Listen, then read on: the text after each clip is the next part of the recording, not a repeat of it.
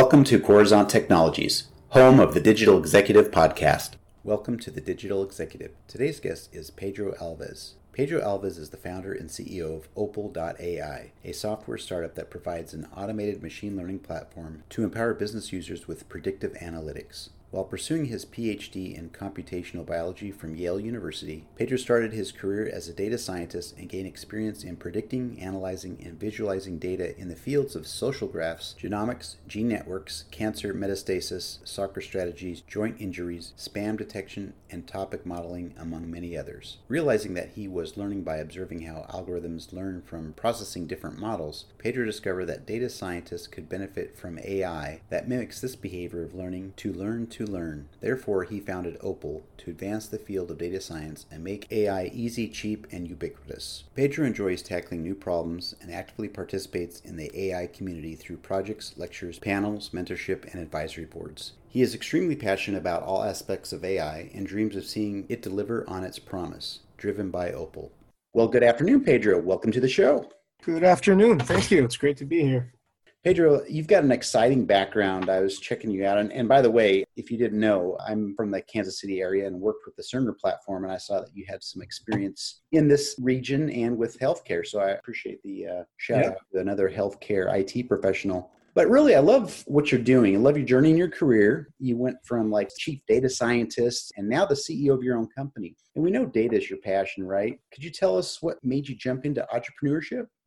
I've always wanted to create something, and it was just a matter of, you know, what it would be. Obviously, it had to be something that I knew a lot about. So, as a data scientist, I was always observing, you know, how can the data scientists give more to their companies? And when I realized there's a problem here with this particular type of job, I thought, okay, how do you solve that? You know, how do you improve the value that a data scientist brings to their company? And that's my moment of, okay, I think I can create something around this. But it's something that I've always wanted to do. I love data myself. And as you know, I think both of our backgrounds are slightly different, but we both have traversed the healthcare and technology spaces, right? So, Pedro, let's talk technology. A lot of companies and products tout automated machine learning, right? AutoML, but we know many times this is not true AutoML. Could you share with us how your platform stands out from the rest?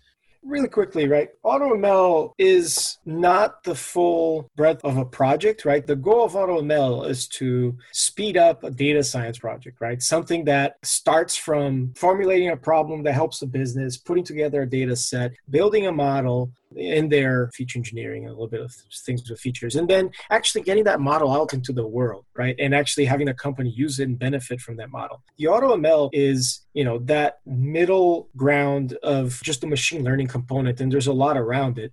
And as far as where, you know, we stand out, and I think there's a very different approach, is if you look at all the solutions out there, they're all about either replacing or excluding people, right? So it's either, oh, you know, normally a, a data science project, you're going to have a business person uh, working together with a with a data scientist, and the AutoML solutions say, hey, whether you're on the left side or right side of this equation, with their AutoML solution, you can now do it by yourself. Or it's remember how you used to have to hire a person to do jobs X, Y, or Z? Well, now you don't. We're going to replace it with this machine. And where we stand out is we're trying to basically use the platform to help unite people and make their job more efficient, right? So if you can have a platform that allows the data scientist and the non-data scientist to communicate better through the project and actually automate some of their interactions and automate some of their work, but still acknowledging the importance of everybody's role in a project, right? I think then you actually better usage from within the company and you get the whole company on board as opposed to just team A or team B on board. And I think that's that's a big difference. Absolutely. Obviously, having buy in from your employees is a more positive outcome, right? But also, and I've read a lot on this. In fact, I've written some things, Pedro, about, you know, that teamwork between the human and the machine, right? You get a lot more out of it when you're working together versus just trying to do it just machine only. So that is a great point, and I appreciate you sharing that. That's awesome.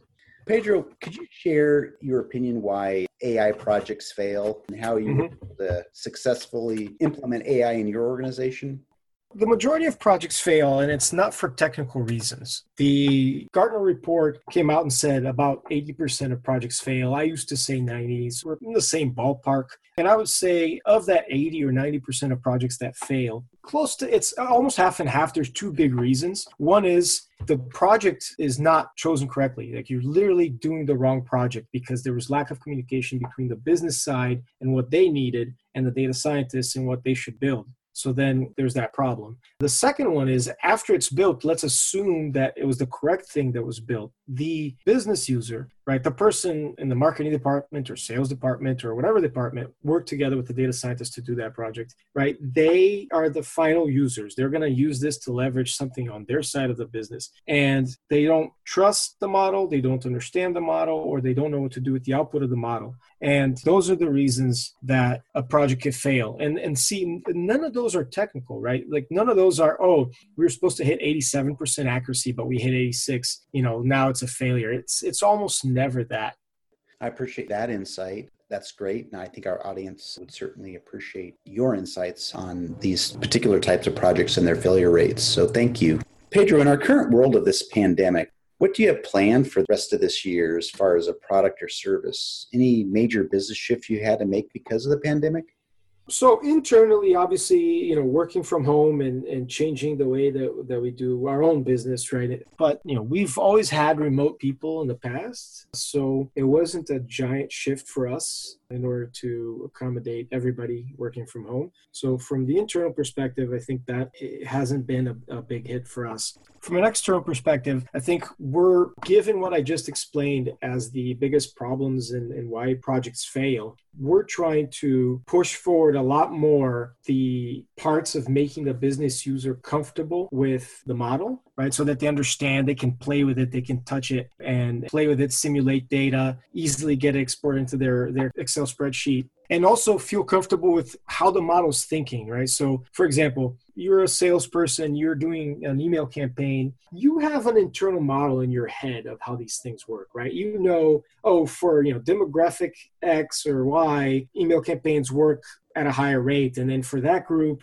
older the age, the better or the worse, or something like that, right? And if you don't see that similarly mimicked in the model, you're not going to feel comfortable letting go of your own intuition that you've gathered over 20 or 30 years of working and letting the model tell you what to do. So we're putting into into the platform the ability that a person can probe a model like that and understand the reasons why it's actually giving these predictions so that they can start to ask these questions and test it and say you know what if i change the age of this person this way? Or you know what if i change their their income or whatever information they have? And then they can see how it changes and affects the predictions and then feel that yes i, I can see how this model is thinking. And it's kind of like the way i think. So i'm going to trust it right so those are some of the changes that we're doing in the product uh, this year, and we've already added most of these that I'm talking about. And then going forward, with everybody working from home and everybody wanting to show their value, right? We're trying to increase the amount of collaboration within our platform right especially with everybody working remotely right if people have a platform that they can collaborate on these projects through you know virtually then you keep the productivity high in these times where you know people aren't meeting face to face a lot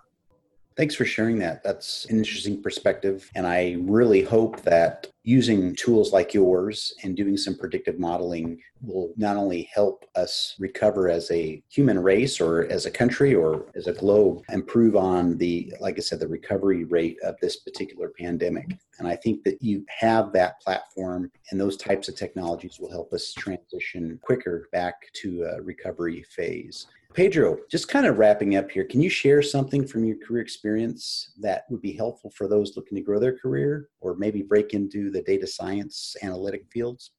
Sure. Particularly with data scientists, I've over the last 10 years interviewed about 400 data scientists, right? One question that I almost always ask is tell me about a successful project you've had. And inevitably, you know, we spend 10, 15 minutes talking about very technical stuff, right? All the fancy new technology and things that were invented or, or used in the project to show me people's technical abilities. And at the end of that 10 to 15 minutes, I always ask, who's using this model that you built, right? Who's using this project at your company? Do you know if uh, it's being used? And the answer almost always is inevitably an I don't know. I don't know if anybody in the company is using this model. And, and that's a big problem, right?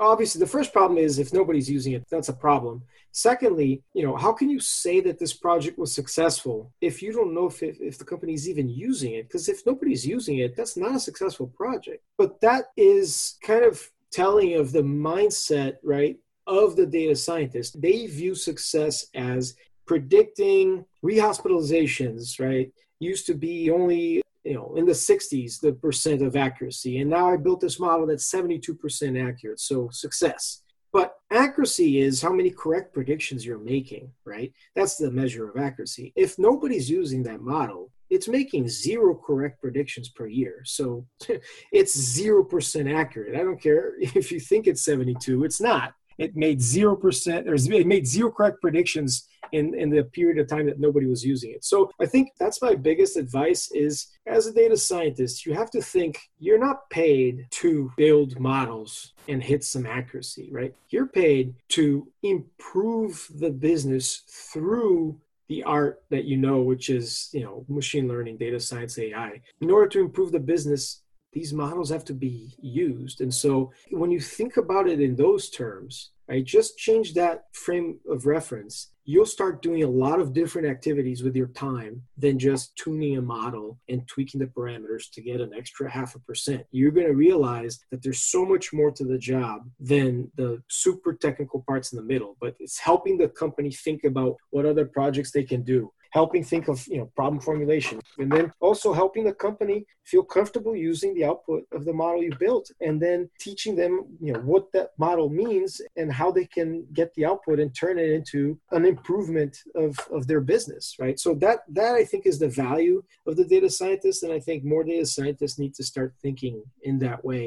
And really quickly they're going to see that their career is going to start moving forward at a much faster pace i think Thanks, Pedro. I appreciate you sharing that. I think that gives some insight to those that are trying to break into that field or maybe in that field right now. And those little nuggets of wisdom are invaluable to our audience. So thank you for sharing. Pedro, I just want to thank you today. It was a pleasure having you on this show, and I look forward to speaking with you real soon. Same here. This was fun. Bye for now.